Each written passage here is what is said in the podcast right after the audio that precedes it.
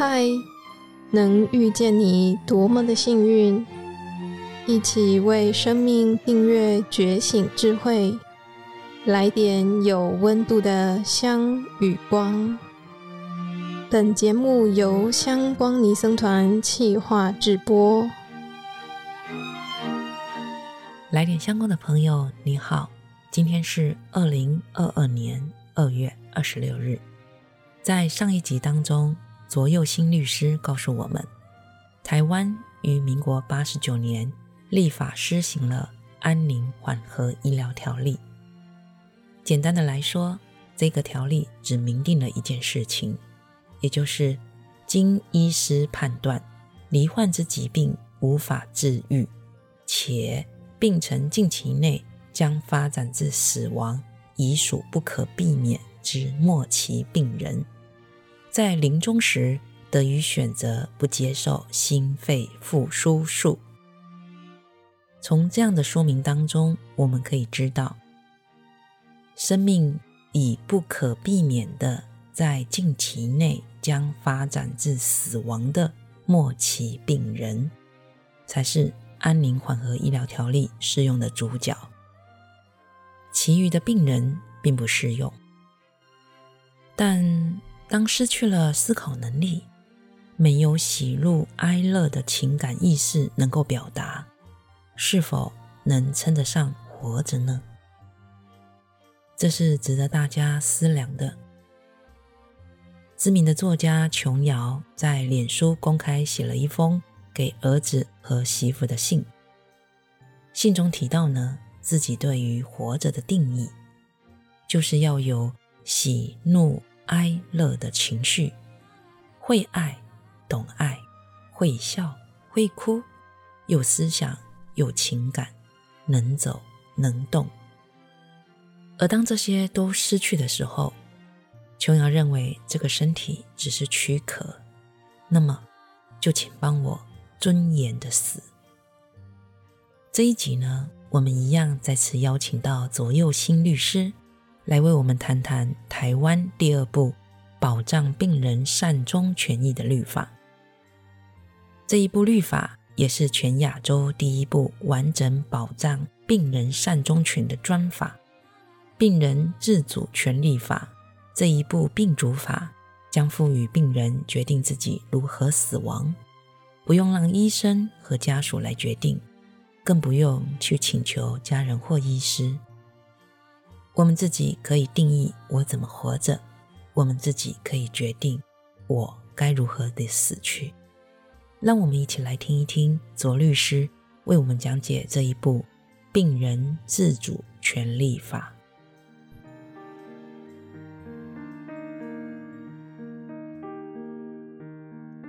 来点相关的朋友，您好，我是左右新律师。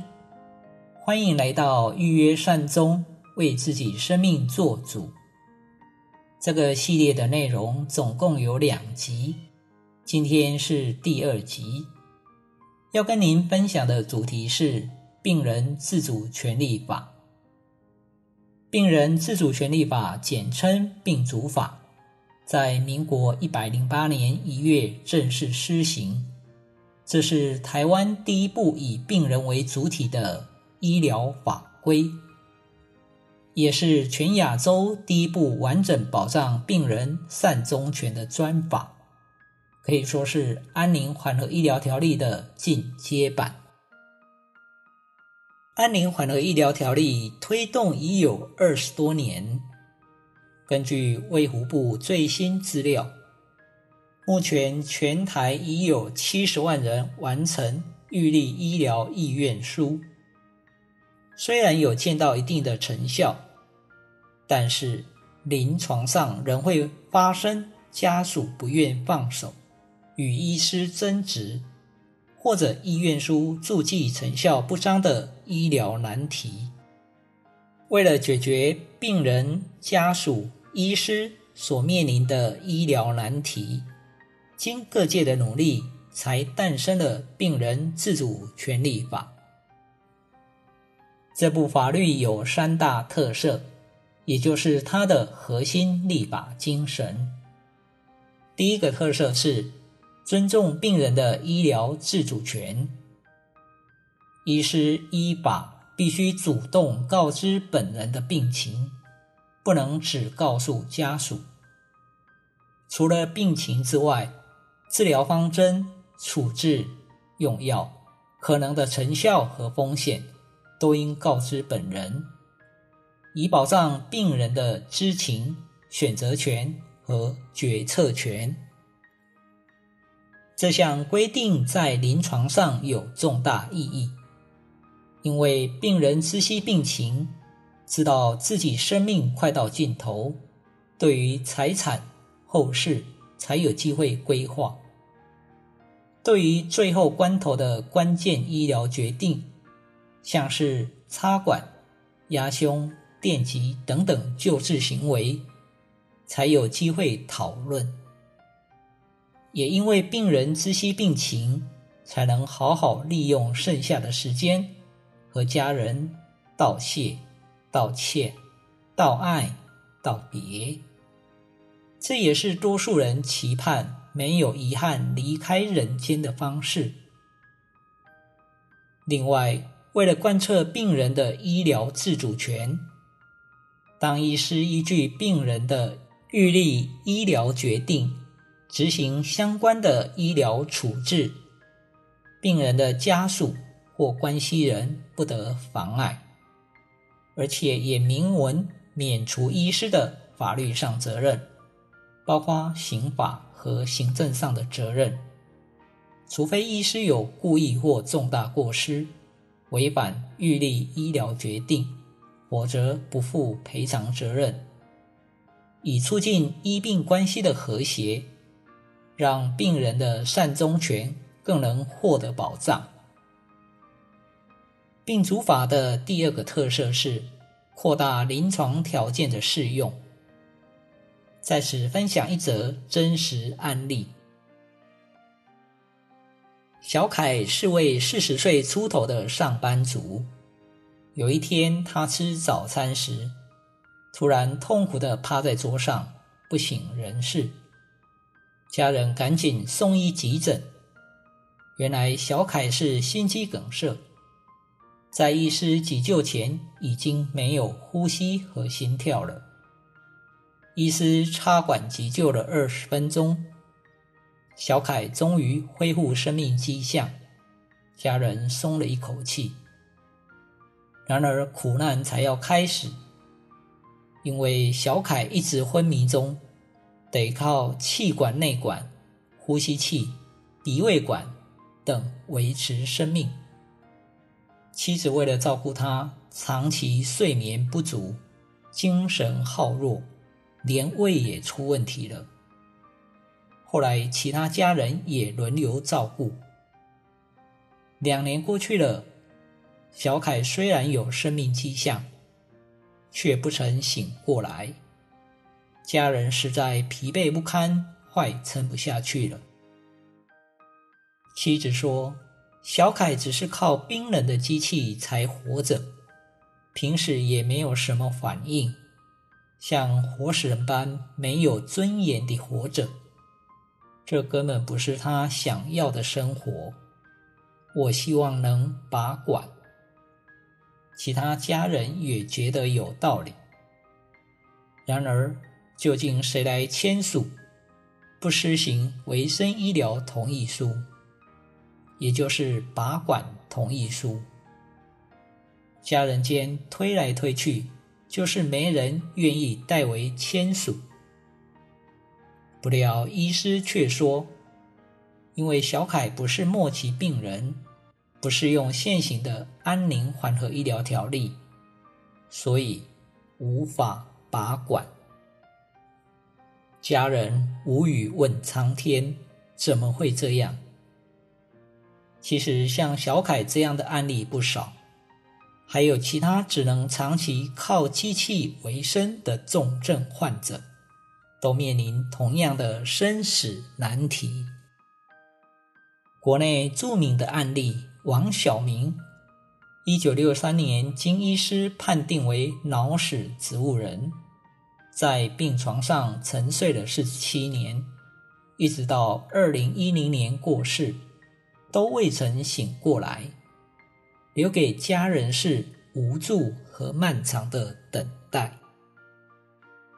因此，病人自主权利法将适用对象扩大到五种，除了安宁缓和医疗条例适用的末期病人之外，还增加了处于不可逆转的昏迷状态和永久植物人状态，以及极重度失智和其他经主管机关公告的重症。所谓不可逆转的昏迷状态和永久植物人状态，都是因为脑部病变。若因外伤所致，必须起意识超过六个月仍无恢复迹象；若非外伤所致，则需起意识超过三个月仍无恢复迹象。前面所提到的小凯案例。即是病主法所规范适用的对象，不可逆转的昏迷状态。如果小凯事先有预立医疗决定，当他在意识昏迷、无法清楚表达时，他的善终意愿也都能获得法律的保障与贯彻。至于极重度失智症，是指病人只能终日卧床，靠着鼻胃管进食，大小便失禁，无法言语的状态。而其他经主管机关公告的重症，目前所公告的重症有渐冻人、小脑萎缩症、泡泡龙、多发性系统萎缩症等十一个重症。病主法的第三个特色是，在成立要件与适用条件的认定上都更严谨。病人自主权利法所保障的预立医疗决定，除了需经过医疗机构的预立医疗照护之商的过程，而且要将预立医疗决定的内容注记于健保卡。才具有法律上的效力。这些成立的要件都是安宁缓和医疗条例所没有规定的。至于预立医疗决定的启动，除了需有两位专科医师的确诊之外，还要经过缓和医疗团队两次的咨商照会确认，才会启动。这也是病主法在保障病人的善终权同时，对病人生命权的尊重。两年前，知名作家琼瑶在脸书公开一封写给儿子和媳妇经过公证的信，信中提到，不论发生什么重病，都不插管，不急救。要有尊严，而且没有痛苦的死去。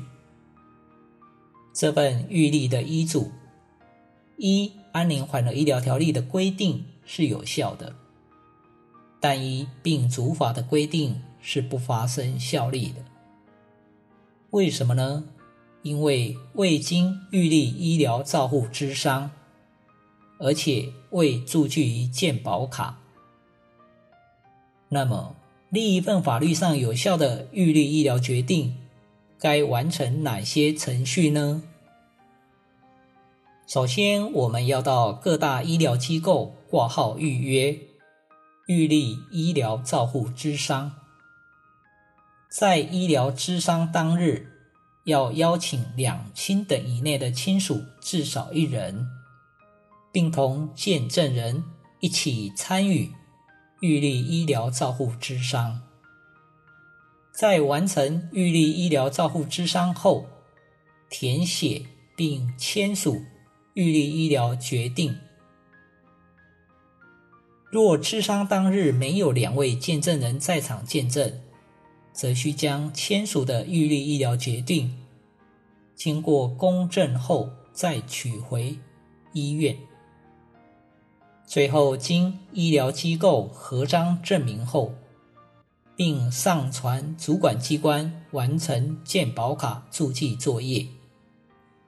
经过以上四个程序，才算完成预立医疗决定，而具有法律上的效力。法律上规范，在签署预立医疗决定前，必须经过预立医疗照护之商的程序。一则是希望在专业医疗团队提供完整清楚的医疗资讯下，让我们做出最符合自己期待的医疗选择。再者，透过本人家属。及医疗团队三方在预立医疗照护之商过程中的充分沟通，不仅能真正了解本人的医疗意愿与期望，医病关系也会更和谐，更能降低家属的忧心与干扰。如此一来，在医病亲属三方敞开心胸谈论生死议题的情况下，更能探寻人生价值或生命意义。不论家属或下一代，都有机会从死亡中学习，进而学习面对自己的死亡，可说是非常重要的过程。对于我们所预立的医疗决定。在意识清楚时，也可以随时以书面撤回，或针对五大临床条件做部分的变更。然而，不管是撤回或变更预立医疗决定，意愿人都必须向主管机关申请更新注记，才具有法律上效力。也许有人会问。如果已经依安宁缓和医疗条例签署预立意愿书，还要再依病人自主权利法签署预立医疗决定吗？因为预立意愿书适用对象仅限于末期病人，预立医疗决定则扩大到五种特殊临床条件，而且签署预立意愿书后。若没有事前充分沟通与共识，可能会碰到家人不愿放弃急救而违反本人的意愿，所以还是需要在依病人自主权利法签署预立医疗决定比较有保障。病人自主权利法自施行以来已有两年多。根据卫福部最新资料，完成预立要决定签署的人不到三万人。借此机会，也再次提醒大家：如果没有妥善做好法律上的安排，一旦面临医疗抉择时，那真是天人奋战的煎熬，更是自己身心说不出的。苦和痛，我们不要也不应该将责任由家人来承担。我们都期望临终时能够预知时至，无疾而终，正念现前，但是我们都没有把握。如果有法律，至少可以保障我们的善终权，我们可以好好思考一下。及早预立医疗决定，以防生命中的无常。如果你觉得预约善终为自己生命做主系列内容有受用，期待您也与他人分享。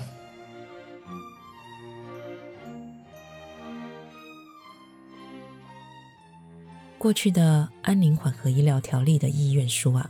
主要的精神是在拒绝心肺复苏术以及卫生医疗，他的理念仅仅是在倡导拒绝过度医疗，保障病人可以得到善终的机会。那么今天卓律师与我们谈的这一部《病人自主权利法》，则是站在安宁缓和医疗条例的肩膀上进一步发展而成的。这一部律法《病主法》是改变台湾生死观念的关键法案，也是首度将拒绝医疗权还给病人本身，尊重病人本身的自主想法与安排。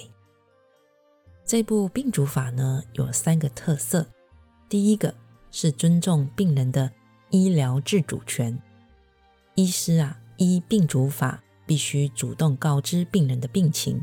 不能只是像过去般告诉家属，这主要啊是要让病人有时间对于最后关头的医疗方式有机会可以进行讨论与决定，更能够珍惜所剩下不多的时间，好好的与家人道歉、道爱与道别。第二个特色呢是病主法扩大了临床条件的适用。我们知道，安宁缓和医疗条例呢，仅适用于末期病人，但病主法扩大到除了原来的末期病人之外呢，还增加了处于不可逆转的昏迷状态和永久植物人状态，以及极重度失智，还有和其他经主管机关公告的重症等五种适用对象。第三个特色呢，则是在成立要件和适用条件上的认定都更为严谨。病主法呢所强调的核心精神是病主的自主选择，是要出自于知情与自主思考后所做出的决定。因此呢，在预立医疗决定上更为严谨。除了需要经过医疗机构的。预立医疗照护之商的过程之外呢，还要将预立医疗决定的内容注记于健保卡上，才具有法律上的效力。在佛教里，我们会期待自己在生命的最后能够善终，而这部病主法是首部将善终这个用词纳入法规的律法。我们都期望临终的时候能够预知时至。无疾而终，正念现前。善终权是我们的基本保障。病主法呢，以特定病人的身份进行思考设计，将自然善终的掌控权交还给我们每一个人。而既然死是必然，也是早晚。在这里呢，也诚挚的邀请各位，透过左右新律师为我们所介绍的这两部善终权益的律法。早一点为自己的未来做准备，预约善终，为自己的生命做主。今天的内容就进行到这里。如果你喜欢这个频道，欢迎订阅与分享，并到 iTunes Apple Podcast 为节目打五颗星评分留言，和大家分享您的看法，让更多人看到来点相关。也欢迎您加入来点相关 FB 粉砖。按赞、订阅、留言，给法师和团队最直接的支持和鼓励。我是主持人建理法师，我们下周见。